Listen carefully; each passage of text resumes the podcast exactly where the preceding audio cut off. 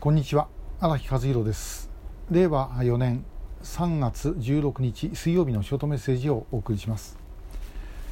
えー、今日お話しするのは、まあ、時代背景の話なんですね。えー、大学の授業で、まあ、あの昔、えー、ろくじゅうねんだいとかななじゅうねんだいぐらい、えー、北朝鮮の方が日本あの韓国よりもいい国だっていうふうに思われていたんだという話をするとですね、大体学生はみんなですね、えー、このおっさん何アホなこと話してんだみたいな顔してポカンと見てます。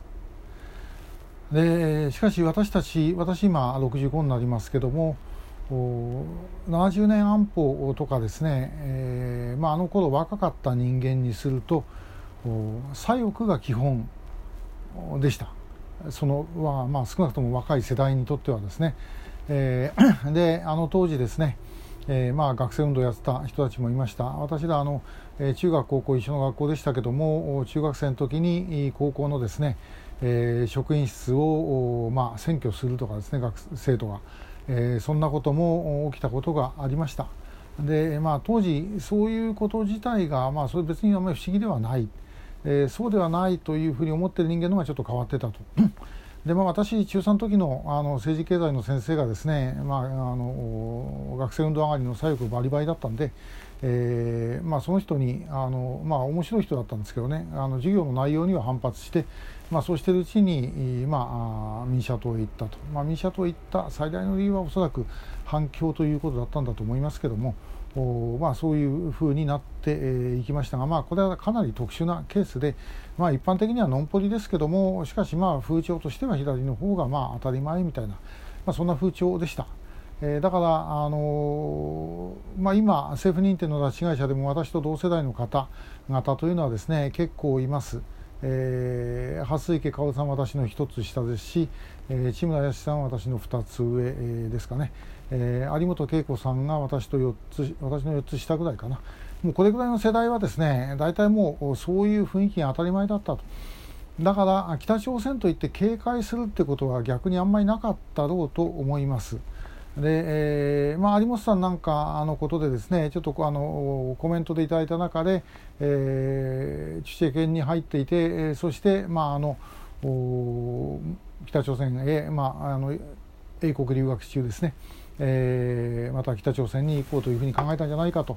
いうことありましたけども、まあ、有本さんは基本的にはもう全くノンポリなんで、えー、そういう政治的な思考はありませんでしたありませんでしたが、えー、なかった人間でも感覚としてはですね北朝鮮そんな悪い国だとは思っていなかったということです。だから例えば仕事があるからとかいうふうに言われたらですねじゃあ行ってみようかなとこういうふうに思ったケースというのは結構あるんじゃないだろうかなと思います。これはもうあの今の世代の人であればちょっと想像がつきにくいだろうと思いますけどね。だけどまああの特定思想者の中でもやはり何らかの親近感を持ってで、えー、まさかそれから帰れなくなるとは思わなかったけども向こう行ってしまったかもしれないなと思うケースというのはいくつかありますから、えーまあ、あの有本さんなんかもそういうケース、石岡さんそれから松木さんもやっぱり同様のケースだったんだろうというふうに思います。で私たちの世代はあのもう、まあ、戦争が終わってから、まあ、私の場合じゅういちねんして生まれている世代ですからね。だから戦争体験全くないです。戦争体験のある方々からするとその後の世代っていうのは全くこうギャップを感じてしまうというようなことで、で我々のじゅうねんぐらい上にはあの団塊の世代がいます。えー、団塊の世代の感覚っていうのも、まあ、我々はちょっとまあついていけないものがいろいろあるんですけども、お、まあ、団塊の方々からすればまた次の世代というのはまたよく分かんないと、えー、いうことになると思います。でこれはですねどっちにしても分かんないんです。えー、戦争体験があるとか言ったってですねあの軍人だった人と民間人だった人違いますし、えー、軍人だってですねいた場所によって、えー、もう全然あの外地にいてですね、えー、そこで戦ってた方もいればあの実際にはほとんど戦闘に参加してないような人もいたわけで、これはもう一概に戦争体験があるということも片付けられない、えー、そう言ってしまうとですね一体何が言えるんだということにもなります。えー、でも少なくとも言えるのは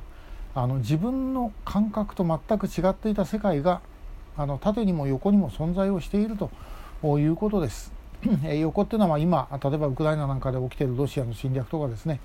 そんなこともそうですし、それからまあ縦は今言ったような時代世代間のギャップもあります。だから自分が分かることって本当にごく一部なんだろうなというふうに思った上で何が起きていたのか、何が起きているのかって考える必要があると思います。まあ、ウクライナのことだってですね、えー、ヌストにも三部の理というのはあります。えー、ロシアにはロシアのもちろん理由が あ, のあるんだろうと思います。で、えーまあ、そう言っちゃうとですね、あのアメリカだって原爆を落としたのをですね、あの戦争を早く終わらせるためで、えー、被害者少なくするためだとかですね、よくなおと偉そうなこと言えるようなと思うんですけども、まあ、一応そういう理由をつけて、えー、いると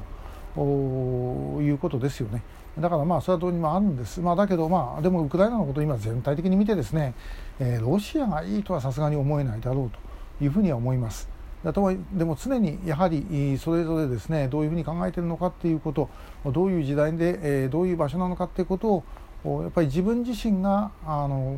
やっぱり全部はわからないという前提でですね、ものを考える必要は、まあ、それぐらいの謙虚さはあってもいいんではないだろうかなというふうに思います。で、えー、あの当時帰還事業で帰っていった方々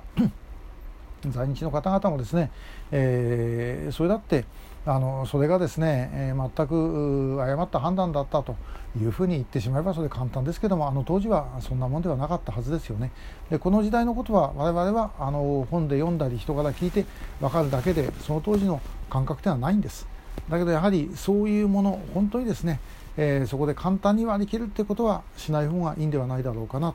というふうに思います。えー、今日はですね、その時代の感覚の違いのようなことについてお話をしました。今日もありがとうございました。